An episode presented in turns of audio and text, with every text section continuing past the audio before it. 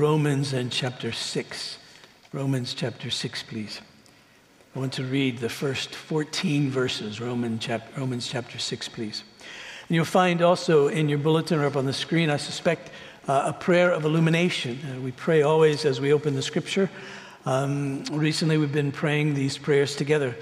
And uh, so I invite you to um, join me and let's, let's pray together.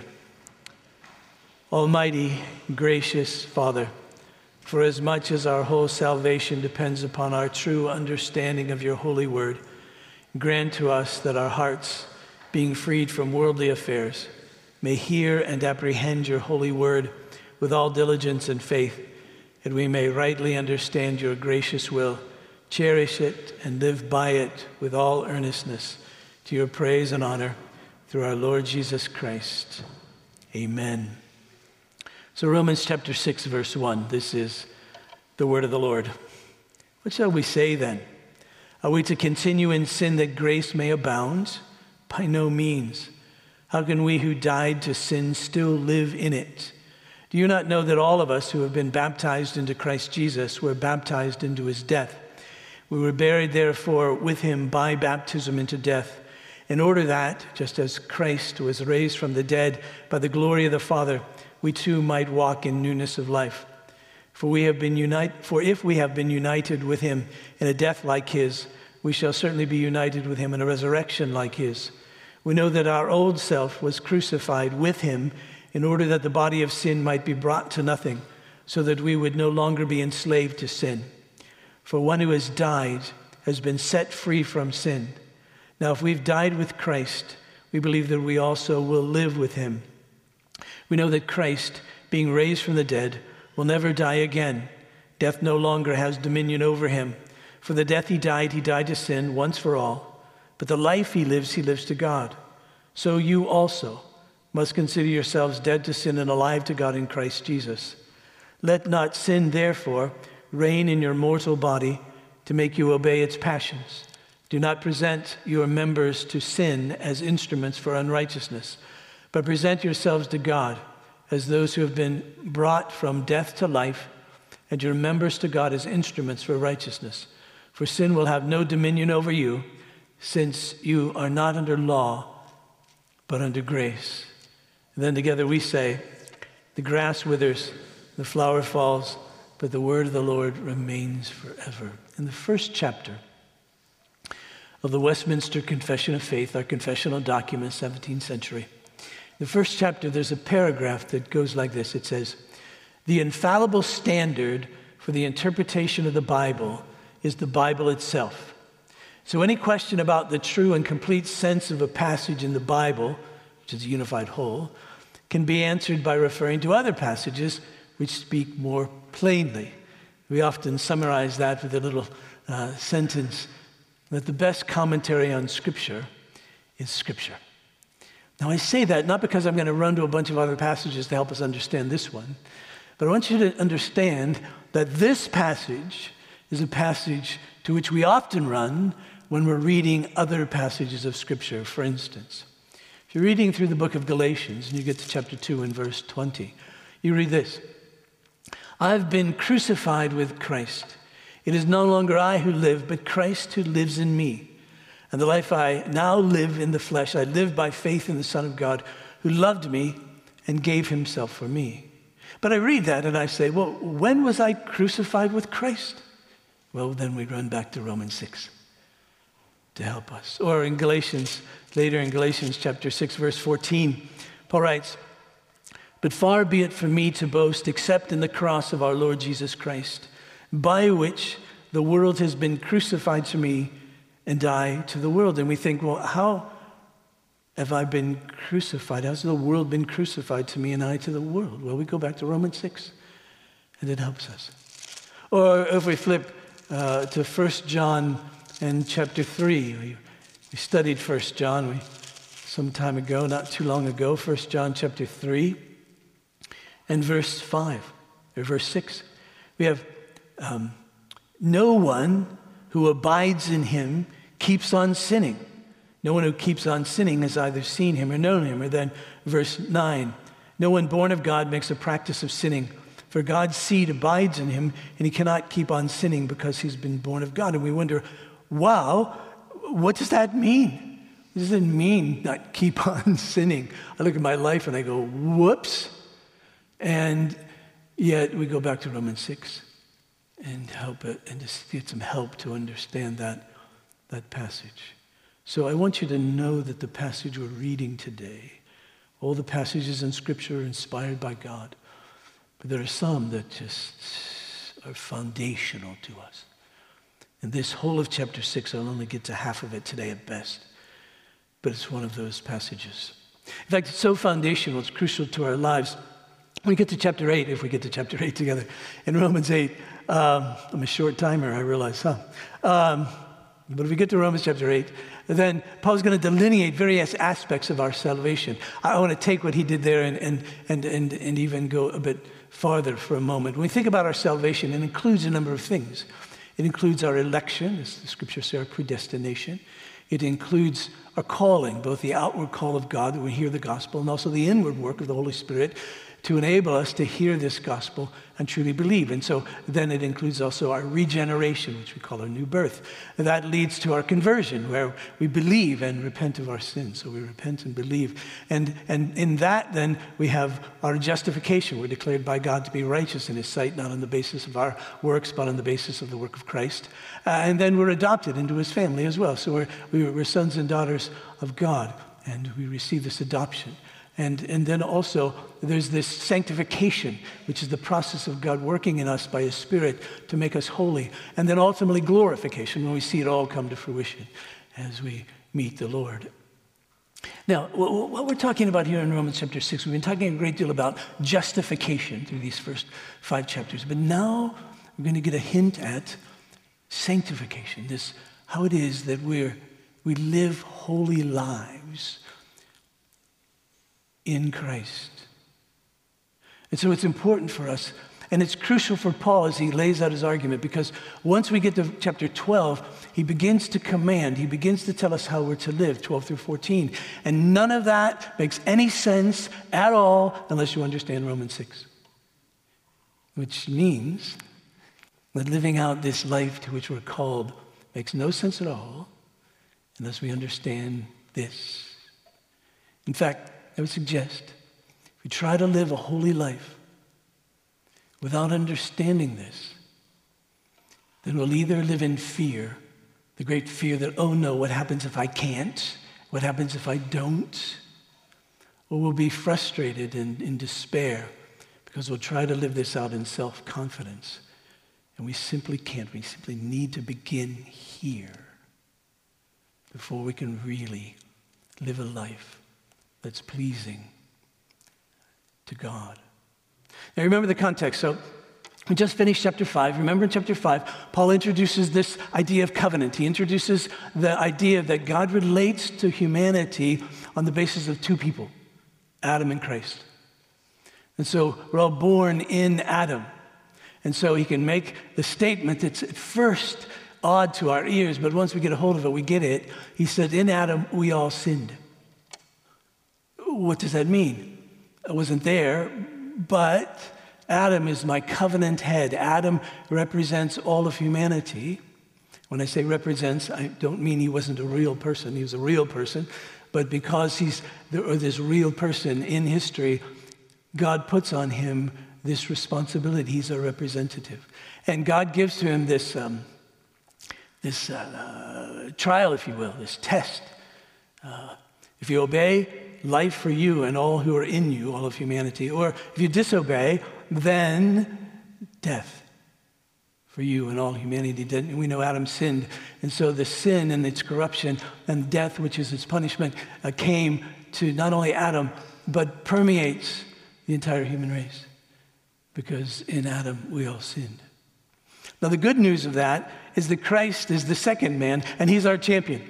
And Christ has come, as Paul talks in 1 Corinthians 15, as the second Adam. And he comes, and what does he do? He has a test and he obeys. So he perfectly obeys. And then he takes the curse of the covenant on himself to die for our sins. Then he rises, of course, to declare that all that's done. And so he represents all those who are in him, and all those in him are all the elect, or we could say, all those who will believe. And then Paul ends that passage in verse 20 like this. He says, Now the law came to increase the trespass, but where sin increased, grace abounded all the more, so that as, as sin reigned in death, grace also might reign through righteousness leading to eternal life through Jesus Christ our Lord. Now, when Paul writes in verse 20 that the law came to increase the trespass, he doesn't mean that God gave the law with the hope that we'd sin more. But rather, when the law comes, we, we see our sin. We really get it. Before, uh, before the law, it was in people's hearts and conscience and all that, and they knew they weren't doing that which was right. But when the law came, it delineates our sin. We read the law, we go, oh my, I sinned more than I thought. It, it makes us more aware of it. Paul's point here is that even when the law comes and makes us more aware of our sin, it's no match for the grace of God. God's grace is so great that it covers all our sin. We'll sing about that at the end today. Covers all our sin. So that, that may lead you to think, well, I guess then, if our sin is dealt with by Christ, it doesn't then matter how we, how we live. It's, uh, it's unnecessary to follow after Christ, to live a life that's pleasing to God. We, it's already dealt with, it's already done, it's unnecessary. Or maybe you think it's, it's impossible. We have a sinful nature, therefore we're stuck. All we can do is sin. We're going to live the rest of our lives in the misery of sin through our hatred and anger and gossip and slander and, and deceitfulness and all of that. And so that's it, we're stuck there. Or maybe if you're really ingenious, like the person that Paul seems to be debating with, if you're really ingenious, you might say, listen, I got a plan. Since grace abounds over sin, then if I sin a lot, then there'll be so much grace. It'll be great. Now, Paul's response to all of that is, huh? Actually, it's not huh. It's more like, you're crazy in the head to think that. You know what? It's really more like this. Paul's saying, that's impossible. It's impossible.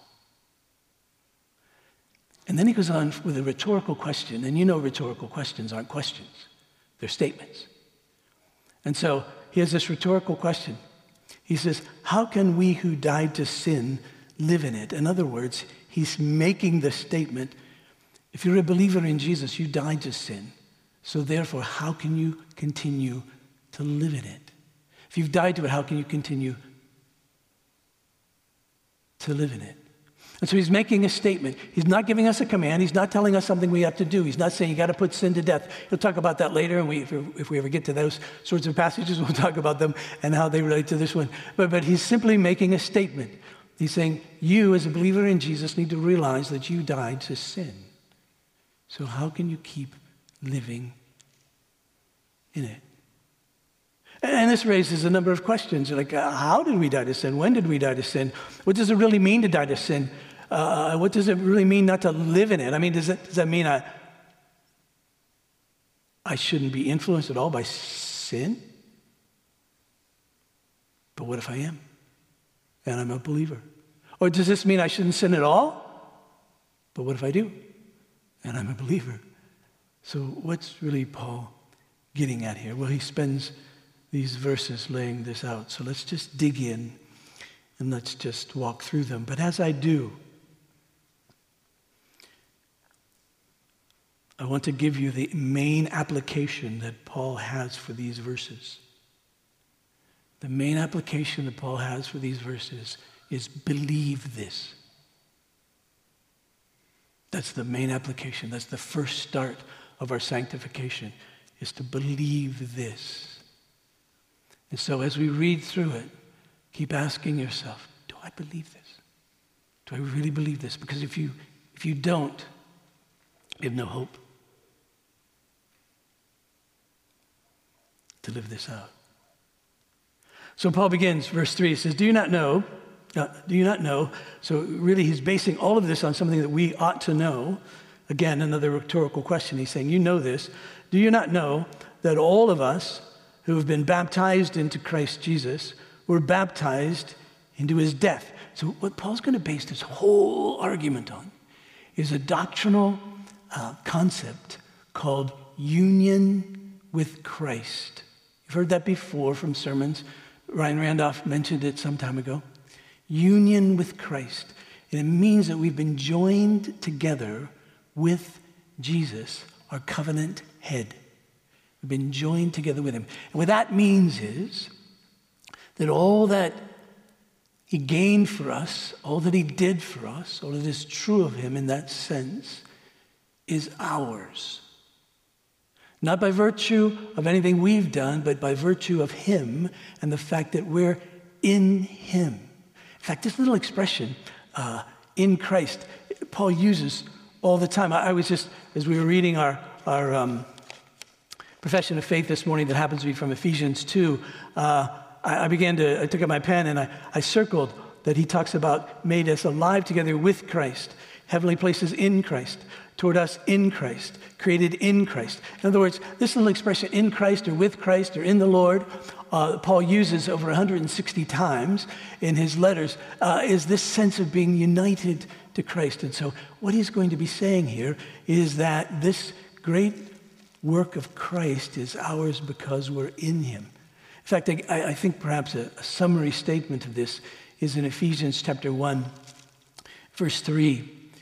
Uh, Paul again writes, Blessed be the God and Father of our Lord Jesus Christ, who has blessed us in Christ with every spiritual blessing in the heavenly places, even as he chose us in him before the foundation of the world that we should be holy and blameless before him. You see, every spiritual blessing comes to us because we're united to Jesus, that we belong to him, that he's our covenant head, he's our representative. What he does, we do. And Paul uses baptism as a way to uh, explain this because of all the things that baptism uh, means. It surely means that we are identified with Christ.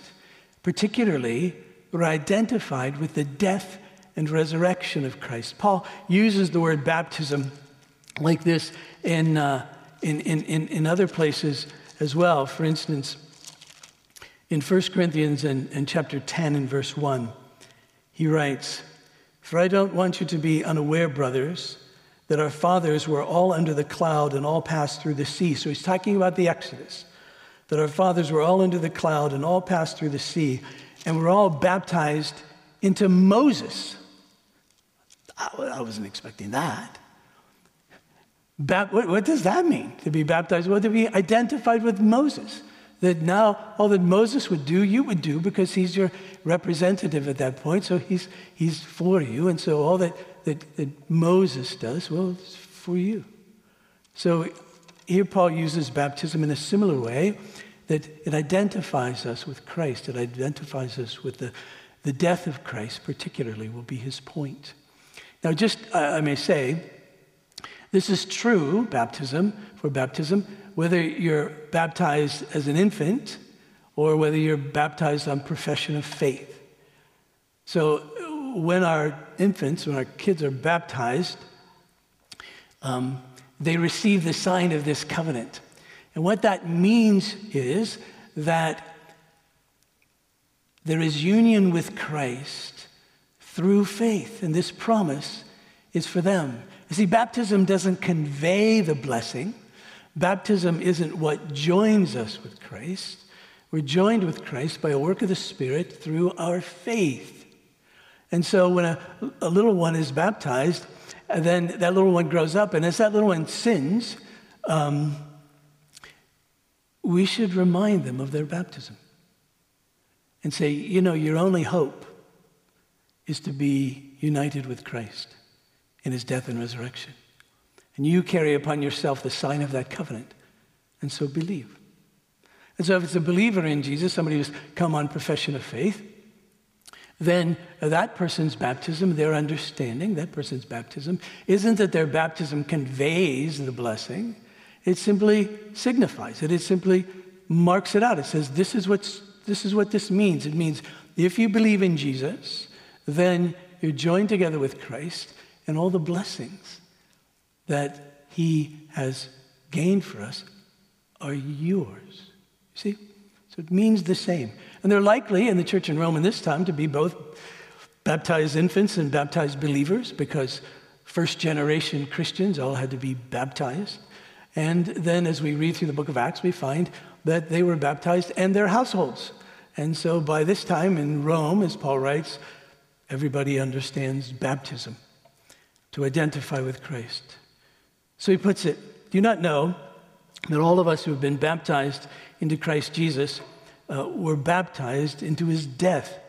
We were buried, therefore, with him by baptism into death, in order that, just as Christ was raised from the dead by the glory of the Father, we too might walk in newness of life. Saying this when Christ died, you died. Because you're in him. It's like when Adam sinned, you sinned. Well, when Christ died, you died. When he rose, you rose. He rose to newness of life.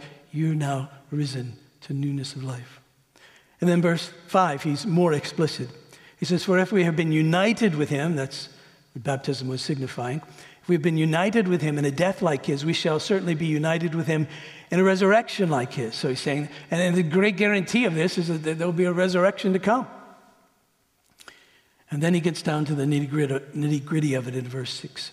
He says, We know that our old self was crucified with him in order that the body of sin might be brought to nothing, so that we would no longer be enslaved to sin. We go, okay, now I see it. When Paul writes in Galatians 2:20, I've been crucified with Christ. The I there is the old self. That old self is that self that's united to Adam, that's under the penalty of sin and under the power of sin because you're under the corruption of sin. And Paul says, when Christ was crucified as your covenant head, and you're in him, then you too, this old self, was crucified. You've died to sin. I suspect you wouldn't know that unless the Bible told you that, right? I mean, this is behind the scenes stuff. this is stuff that we don't see, but this is stuff that's revealed to us. We know that our old self was crucified with him. And here's the purpose in order that the body of sin might be brought to nothing. Now, that little expression, body of sin, is a tough one. Paul didn't use this anywhere else. Most commentators hold that what he's referring to here is the, the body through which we sin. And so it isn't just our physical body, but, but all that goes into our sinfulness, our, our minds and what we love and what we hate and what we approve of and what we don't, what passions or desires, all that goes into this that's expressed through our bodies in order that the body of sin might be brought to nothing. And here's, if you want, one thing that it means that we have died to sin. He would say, so that we, no long, we would no longer be enslaved to sin. So what he's saying is this. When Christ died, we died. And he died to sin to break its power, to take its penalty. Because you see, when Paul uses the word sin, especially in Romans, he's not only talking about things that we do that are wrong, things that, are, that we do that are contrary to God's law, but he talks about sin as a power, that sin reigns, and sin rules, and sin has dominion over us. So, as unbelievers, you see, all we can do is sin. We're, in, we're under the power of sin, and we're hopeless and we're helpless about that.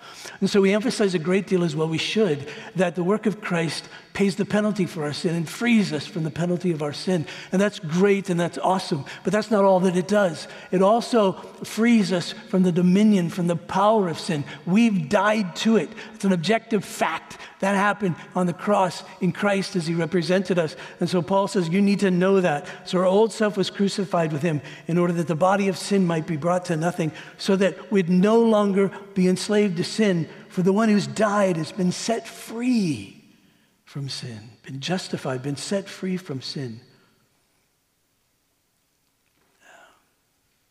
John Murray, a uh, uh, theologian of some significant note from a previous century, in commenting on this passage, writes this. He says, What the apostle has in view is the once for all definitive breach with sin that constitutes the identity of the believer. It's a bit dense, so let me read it again and, and annotate a bit. This is what Paul's talking about. It's this once for all that is on the cross when Jesus died and we in him. It's once for all definitive breach with sin, which constitutes our new identity as believers. This is who we now are. We're in Christ people. We're united to Him. Then he goes on to say this A believer cannot therefore live in sin. If a man lives in sin, he's not a believer. If we view sin as a realm or a sphere, then the believer no longer lives in that realm or sphere. Let me, let me give you a, a Bible text that uh, Paul says something quite similar in Colossians and chapter 1 in verse 13.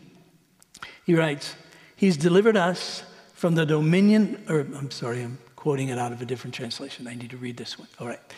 He has delivered us from the domain of darkness and transferred us to the kingdom of his beloved Son. In other words, he's taking us out of one kingdom into another, out of one sphere of existence into another. So now we no longer live in sin, but we live in Christ. Do you see that?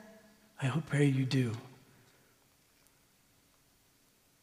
So, verse 9 we know that Christ, being raised from the dead, will no longer die again. Death no longer has dominion over him.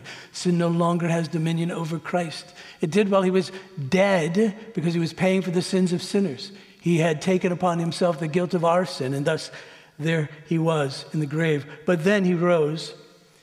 Um, for the death he died, he died to sin once for all. But the life he lives, he lives to God. And thus, the life we live, we are to live to God as well. Whew. Now, the verse that's the application, verse 11. So you also must consider yourselves dead to sin and alive to God in Christ Jesus. In other words, now here's how you to think of yourself, consider yourself. You must always think of yourself as one who's not under the dominion of sin, but now under the dominion of Christ. Under the reign of sin. Remember, Jesus said, if you sin, you're a slave to sin. The author of Hebrews says we live under the fear of death. Paul writes in the church in Corinth in 1 Corinthians 15 there's a sting in death, but that stinger's been taken out. So we no longer live in the fear of death. We no longer live in the dominion of sin. But now we live in Christ. And he says, so consider yourself, know that, believe that, that you're in him. So that not only sin is dealt with, but now you live in him. You're united to Christ to live in him. As he lives in newness of life, that's where you live too. So then, verse 12, he gets more specific. He says, Let not sin therefore. You see, as Paul is moving to get specific, he still can't get away from what he's just said. He said, Let not sin therefore. In other words, he says, You got to bear everything I've said in mind to be able to take what I'm about to tell you. You need to realize that the power of sin has been broken in your life. Now I can tell you this. Now I can tell you, since you're freed from the, the power of sin and, and you can resist sin, now what I'm telling you is don't let sin reign in your mortal body to make you obey its passions. Don't present your members to sin as, as instruments for unrighteousness, but more positively, present yourselves to God as though have been brought from death to life, and your members to God as instruments for righteousness. Now, Paul will get into more detail about how to do that and what all that means, but, but I'm going to follow his line because verse 14 goes back to his previous point. It's like he can't tell us too much about what to do until he, he wants to make sure that we really understand who we are. So, verse 14 is that point. He says, For sin will have no dominion over you. Now, what I would expect him to, to write there was, For sin will have no dominion over you because you've died to it. But he doesn't say that. He says, Sin will have no dominion over you since you're not under law, but under grace. Now, what does he mean by that? Well, in a sense, he means exactly what he's been saying. When he says you're not under law, it means you're not under the condemnation of the law anymore. That's not where you live. You no longer live condemned by the law. Why not? Because you live under grace. What does that mean? It means that the penalty of the law has been taken by Jesus, and you've been freed from sin's power. To do what? To obey Him, to please Him, to not let sin reign in your mortal body, not obey its passions, to present your members to, uh, to not present your members as instruments of, for unrighteousness, but present yourself to God, you see. Because you see, when we live under grace, we realize and now we live in the freedom to obey. When, when Paul writes to Titus, in Titus chapter 1, chapter 2, verse 11, he puts it like this He says, For the grace of God has appeared, bringing salvation to all people. So the grace of God has appeared, bringing salvation. That doesn't mean everyone's saved, it means that the offer of salvation for all people. Training us. This is what the grace of God does training us to renounce ungodliness and worldly passions and to live self controlled, upright, and godly lives in the present age. So he says, This is why the grace of God has come to free us from sin. Now, what does that look like in our lives? Well, it doesn't look like sinless perfection, because if it does, obviously we're all in trouble. It doesn't mean that we'll, we'll never sin. In fact, much of what Paul will occupy Paul in his letters is, is, is exhorting the people um, not to sin, how, to live holy lives. Uh, but he can do that because the power of sin's been broken, and now these commands mean something to us. We can actually apply them. And so, so what this means, first of all, is an intolerance for sin in our lives, which is to say that, that when we do sin, it grieves us. When we do sin, we notice. When we do sin, we realize it. When we do sin, we name it and we confess it. It isn't like it was before, before we came to Christ. We just sinned and went, well, that's just life. That's the way we live. I didn't even notice it was a sin, really. That's just how, just how I live. Gossip is just what I do. Anger is just what I feel. Uh, uh, uh, lust is just, is, is just an experience of, of my life. And, and, but, but now that you're a believer, you see, those things happen. You sin and you realize, no, this isn't how I ought to be. This isn't who I am in Jesus. So we're intolerant of it. It grieves us. We confess it. We name it. We, we repent of it. We ask God to help us. We, we, we don't try to progress in our sin. Uh, we, we don't try to get better at it. We, we, we, we, we try to cast it off, you see. Because, because we live in, in a time where some theologians call it, say we live in the, this already and not yet in the context of the work of Christ. There's some things that we have that are ours right now in this life. We know we're forgiven our sins. We know we're adopted. We know we're justified. We know we have peace with God, Romans 5. We know we have access to, to live in this grace. Right? And we know in glory that it'll all come to fruition. Everything will, everything will be there. But right now, we know we're in between. We, we still physically die. That's still part of it. And we know still that since the power of sin has been, even though the power of sin has been broken in our lives, still it resides in us. Still, so it's here. Its presence isn't gone. In glory, the presence of sin will be gone. It won't be there at all. But now it's, it's here, and so we know the struggle. Paul will talk about it in Romans 7. He talks about it in Galatians 5. He talks about it all over the place because it's real for us, you see. But it's different now. There's been a decisive break with it. I'm no longer under its penalty. I don't fear the judgment of God because it's been taken. I don't live under that bondage to fear. What will God do with me if he ever finds me? Well, he's found me. In Jesus, I needn't fear. I live in him. right?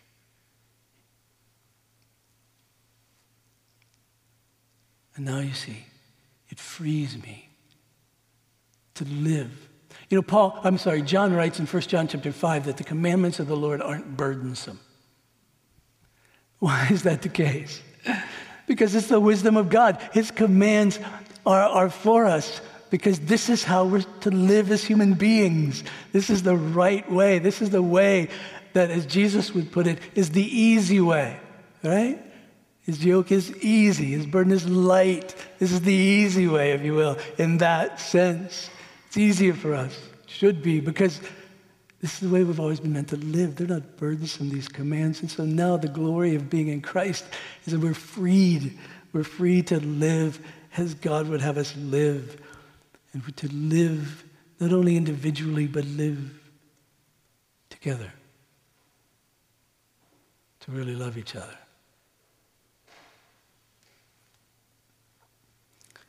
So let me help you get it. Actually, let Jesus help you get it. Don't, don't grab for your communion packets. You need to see this. You need to hear this. On the night that he was betrayed, our Lord Jesus took bread, and after giving thanks, he broke it. And he gave this to his disciples, and he said, This is my body, which is given for you. And in the same way, he took the cup. And again, after giving thanks, this too he gave to his disciples, and he said, This cup is the new covenant in my blood, shed for many for the forgiveness of sins. The apostle adds, As often as we eat of this bread and drink of this cup, we declare the Lord's death until he comes.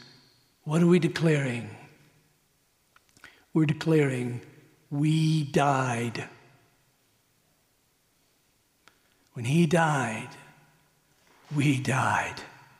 And we died to sin. We died to its penalty.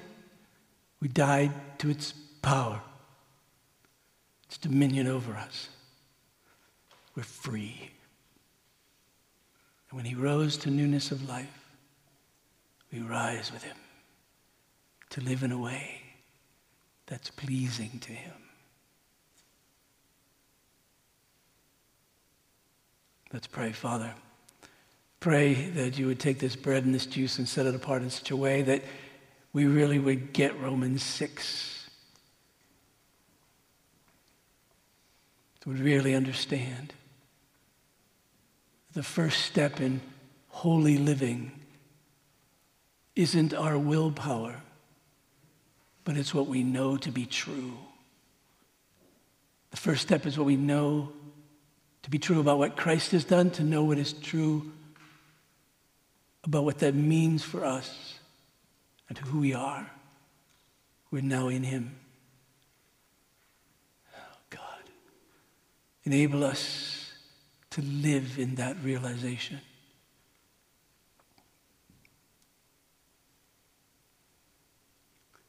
To reckon ourselves dead to sin and alive to God. So please, I pray that in these moments, that you would help us to see it, solidify it in our hearts, that it would always be on our minds, every moment of every day, that we've been crucified with Christ, but nevertheless we live. Not I, but Christ who lives in me. In this I pray. In Jesus' name, amen.